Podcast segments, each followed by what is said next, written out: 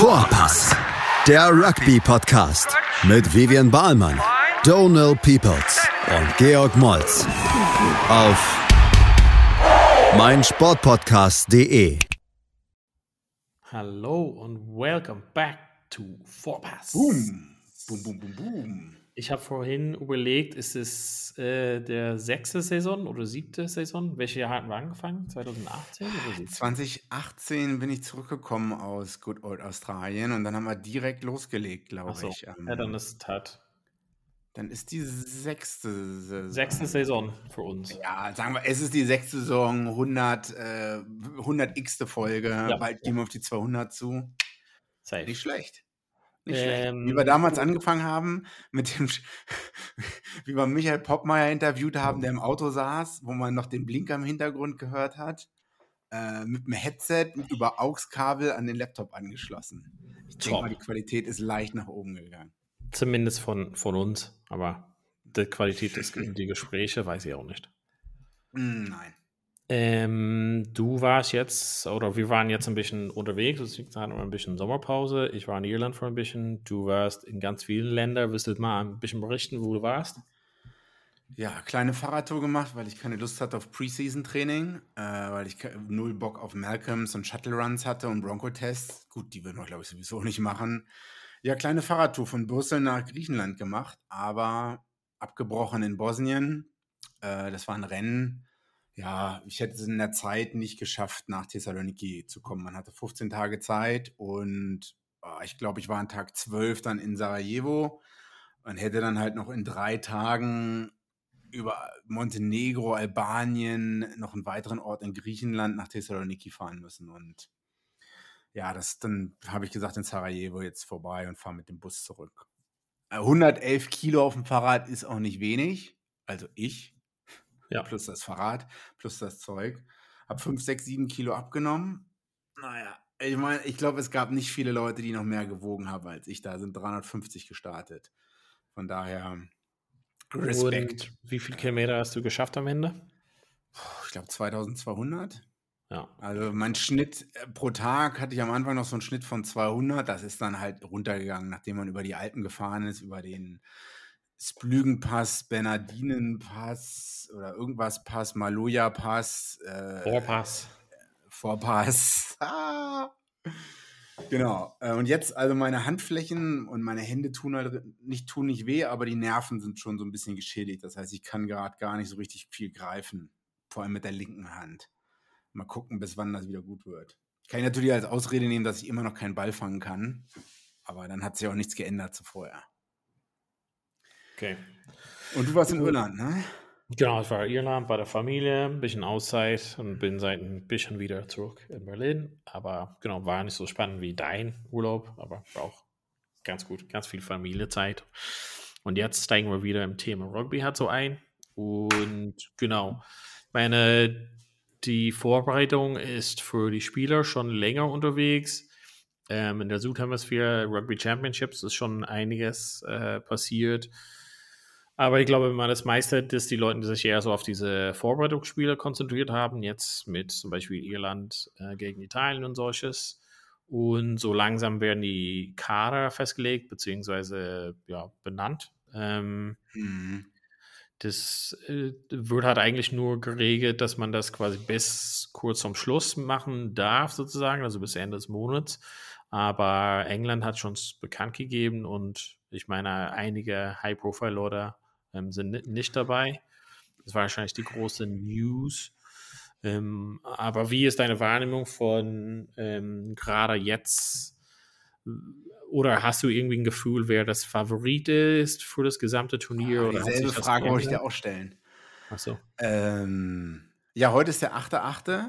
Äh, genau in einem Monat geht's los. Am Freitag, dem 8.9. Das heißt, wir sind genau mit dem Timing perfekt einen Monat vorher. Und also meine Wahrnehmung ist, in den letzten Monaten und Wochen hat sich so krass viel geändert. Also äh, von Favoriten, ich hätte gesagt, vor ein paar Monaten Favorit eindeutig Irland und äh, Frankreich und hatte schon Neuseeland eigentlich abgeschrieben. Aber jetzt, nach den vergangenen Spielen in der Rugby Championship, also es ist so schwierig. Ich, ich denke immer noch, die Top 4 Favoriten sind Irland, Frankreich, Neuseeland, Südafrika. Mit jeweils ja. unterschiedlichen Sp Spielstilen. Dann gibt es noch Unbekannte, ich sage jetzt mal so, Argentinien werfe ich ein, ne? Mhm. Ich sag mal so, wer weiß, wie Australien performen wird, entweder richtig schlecht oder richtig gut, keine Ahnung. Ähm, also ich bin auf jeden Fall super aufgeregt. Wenn ich jetzt Geld setzen müsste, ist halt so schwierig, weil halt Frankreich hat zwar jetzt, ich glaube, die haben gerade verloren gegen Schottland? Nee, Schottland hat verloren gegen Frankreich. Auf jeden Fall, das sind ja nur die Vorbereitungsspiele, wohingegen die Rugby Championship viel bedeutender war. Mhm. Ich würde jetzt sagen, mein Favorit ist fast Neuseeland. Ja, viele haben doch so ein bisschen so Recency Bias dadurch, aber auch, ich ja. glaube, dass, ähm, dass man unterschätzt, also es war ja ein bisschen so die zweite Mannschaft von Frankreich da, was du erwähnt hast. Und also ich würde halt sagen, Heimvorteil macht Frankreich stark, plus sie sind sehr stark. Ähm, die sind, also das darf man nicht unterschätzen, würde ich mal behaupten. Aber was man sehen kann bei Neuseeland ist so langsam die Sachen, die die eingefügt haben, der Einfluss von Joe Smith und solches. Ja. Ähm, die haben langsam so Fragen beantwortet mit, wer, wer spielt wo und ähm, Barrett auf 12 zum Beispiel als Lösung, weil die vorher so ein bisschen als Ungeklärte hatten. Ioannis hat gesetzt auf 13, also so langsam haben die so eine Paarung da. Ähm, Wanga auf 10 wahrscheinlich gesetzt jetzt. Und irgendwie jemand wie Jordan, Bart oder McKenzie auf 15 und dann Eckspieler haben sie ohne Ende, aber so langsam haben sie das so im Griff. Ähm, und Retallick ist verletzt, aber wird halt schon trotzdem nominiert. Also ich glaube, so diese, die laufen so langsam warm auf jeden Fall. Das, das was man ja. hat, einfach ähm, das große Problem und das ist ein bisschen das Klischee, wo viele Leute sprechen, ist diese die Paarung, also wie die Gruppen halt aufgebaut sind. Im, quasi A und B. Also da werden halt Frankreich, ähm, Irland, Italien, äh, Frankreich, ähm, Irland, Neuseeland und Südafrika. Also zwei davon steigen in der Viertelfinale mhm. halt schon aus. Das sind aber die Top ja. vier Mannschaften, also eindeutig. Darüber redet jeder, ja. Das ist so genau. bitter. Und das ist halt so das Ding. Und dann in anderen Gruppen gibt es halt auch, ähm, es kann halt zu Überraschungen kommen, ob es in Fiji da durchkommt und mhm. Australien, England, Wales, also ne, also aber das ist nicht, die können halt zwar im Halbfinale halt landen, aber da sehe ich halt, Stand heute ist ein, keine Riesengefahr für diese vorher erwähnte Top-4-Mannschaften. Das so ein bisschen diese, das Gleichgewicht hat nicht so ganz da.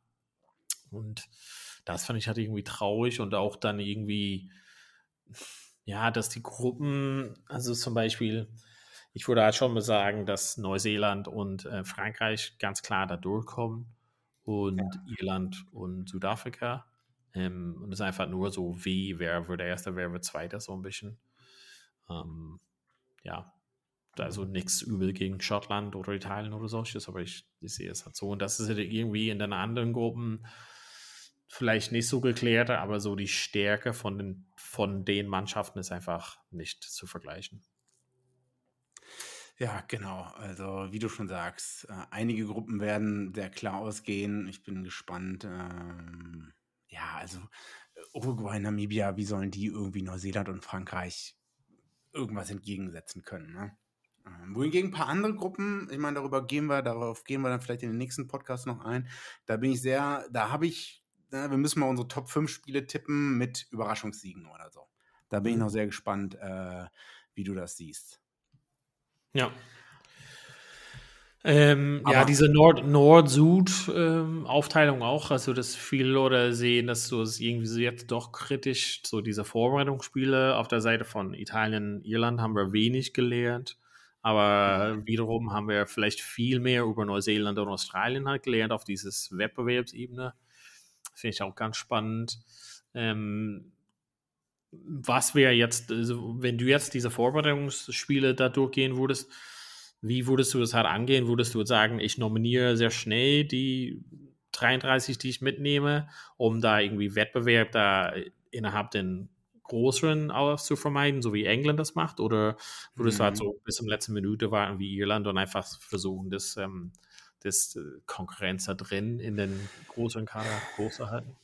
Ja, ist wahrscheinlich so eine gesunde Mitte, ne? Also wie du schon sagst, gestern wurde England bekannt gegeben und Neuseeland. Äh, ich glaube, Samoa, ich weiß nicht, ob ein, zwei andere auch schon so weit sind.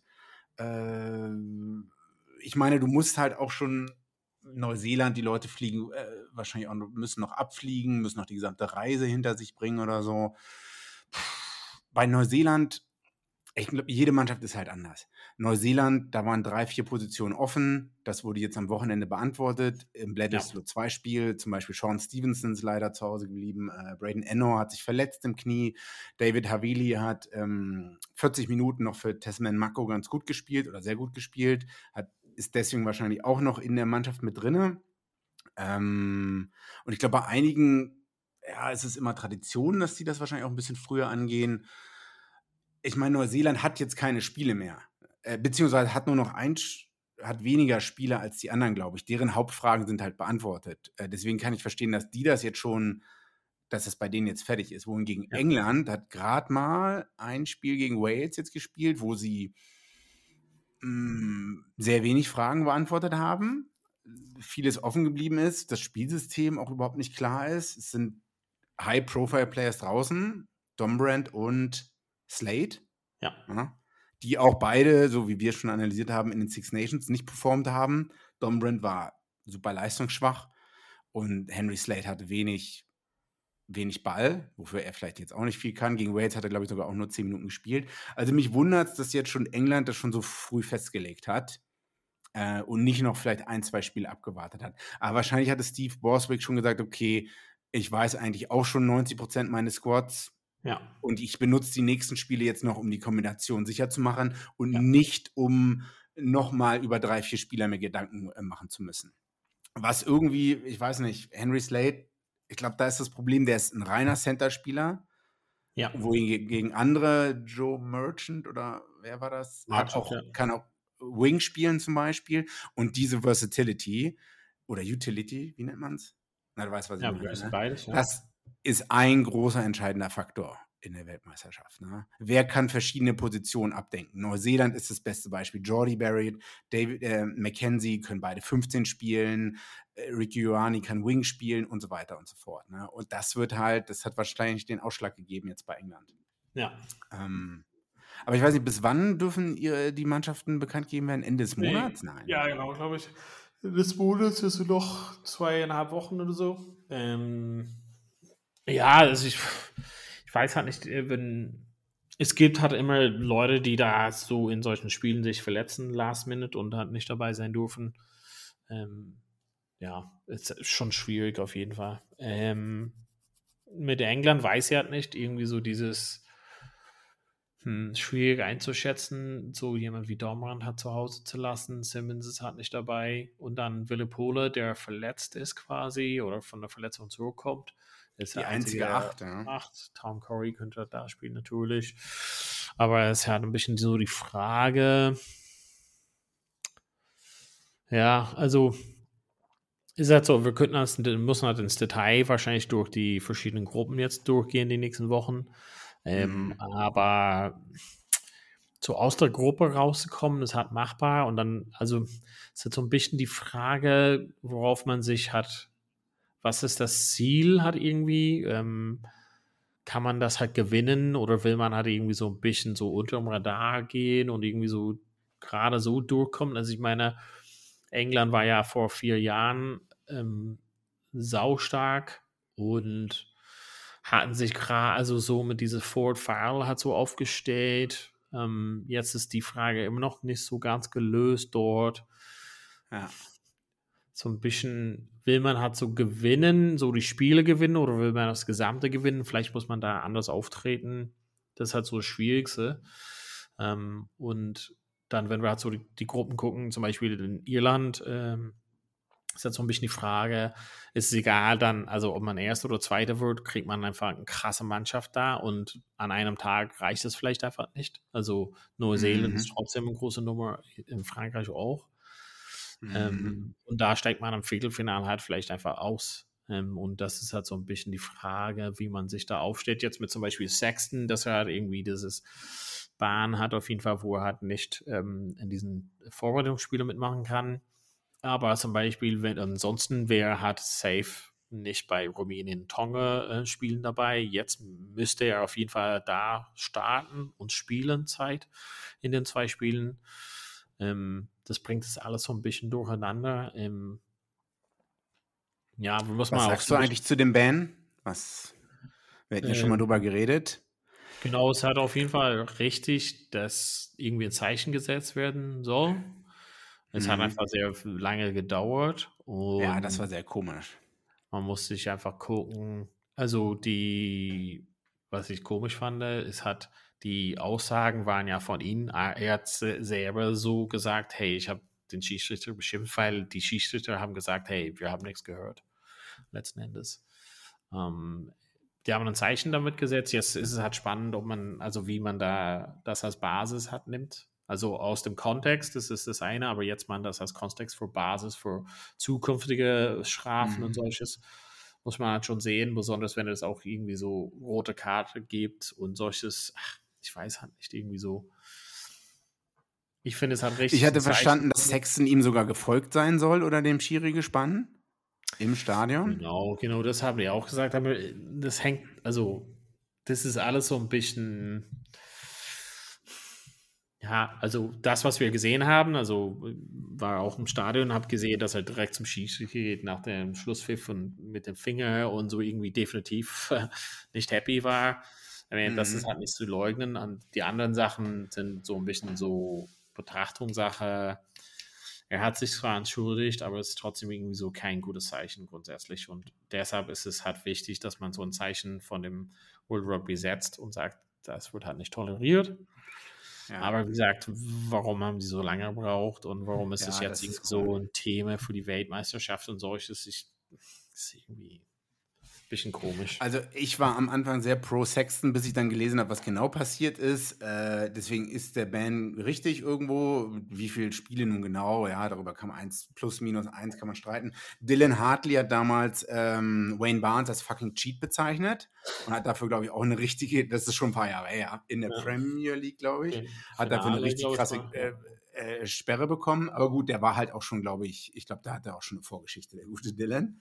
Ähm, deswegen, da hat man richtig, äh, ich glaube, der hat, ich weiß, hat der vier Spiele oder 14 Spiele Sperre bekommen? Weiß ich nicht genau. Das muss man. Ja.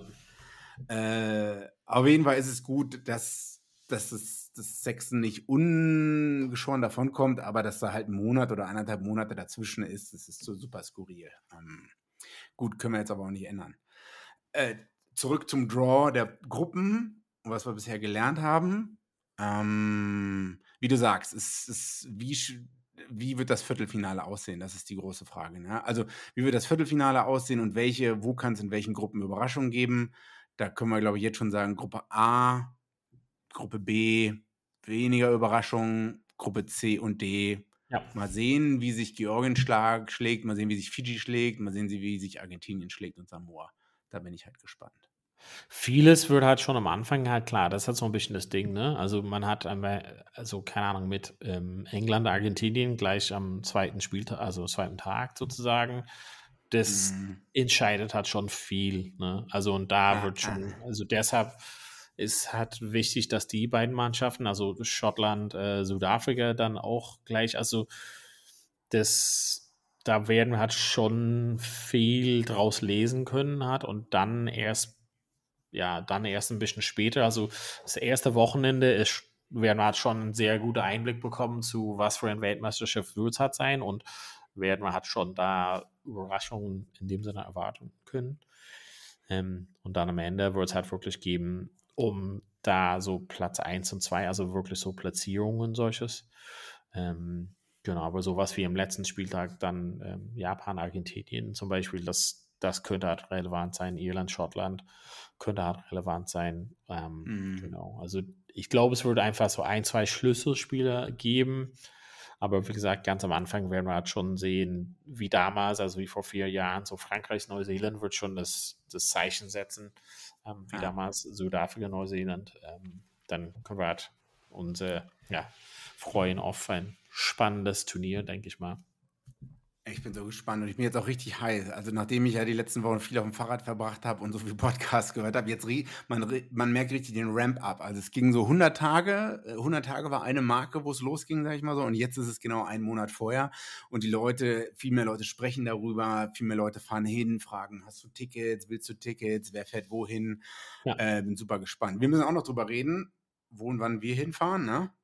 Ja. Äh, wir haben eben schon drüber gesprochen. Uns haben auch schon ein, zwei Leser, äh, Hörer, Hörerinnen angeschrieben, wann die da sind. Und wir planen, wann plant Vorpass da zu sein? Ja, also wir schauen auf jeden Fall Ende September, Anfang Oktober, was halt geht an dem Wochenende. Ähm, wir reden 28., 29., 30. und so und 1., 2., 3. Oktober.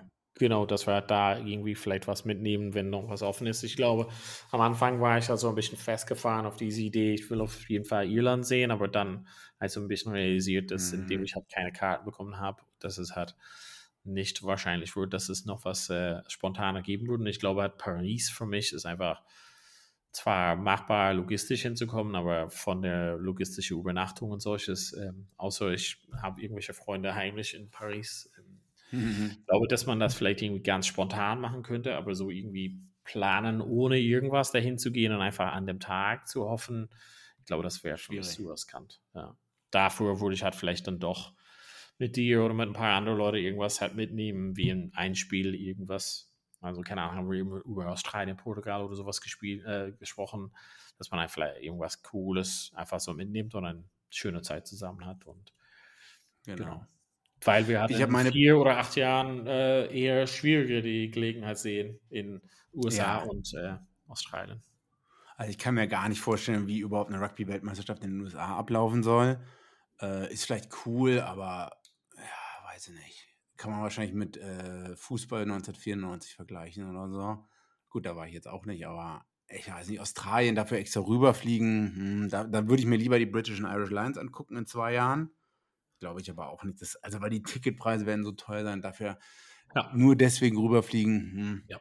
schwierig. Und dann kann es auch nicht nur eine Woche bleiben oder zwei. Deswegen ist jetzt genau. Frankreich genau. das Ding. Ja, das müsste man schon. Ich habe nochmal meine Pläne umgeschmissen. Ja. Äh, ich wollte ja eigentlich, ich habe drei Karten für Italien, äh, Namibia äh, am Samstag, dem 9. gehabt, aber habe dann im Resale noch Karten für Georgien, Australien bekommen, am 9. in Paris. Und ich hatte auch die Hoffnung, darüber haben wir jetzt noch gar nicht so geredet, dass das vielleicht schon ein Überraschungsspiel werden kann. Mhm. Dass die mhm. georgischen Forwards, die Australier, die haben jetzt einige Verletzte, erste Reihe. Und ja. dass da vielleicht schon eine kleine Überraschung passieren kann. Aber ich, jetzt Australien ist ja auf dem Weg eigentlich nach, auch wenn die jetzt vier Spiele hintereinander verloren haben, sind auf dem Weg nach oben. Aber auf jeden Fall Australien, Georgien in Paris, da bin ich zugegen. Ein paar andere Leute sind auch da, die ich kenne bin sehr gespannt, wie das wird. Mit dem TGW direkt nach Paris und dann mal weitersehen. Schön. Dann könnt ihr euch zu Hause uns äh, anschreiben, wo ihr hingeht, beziehungsweise Spiele ihr mitnimmt. Vielleicht sieht man sich da irgendwo in Frankreich.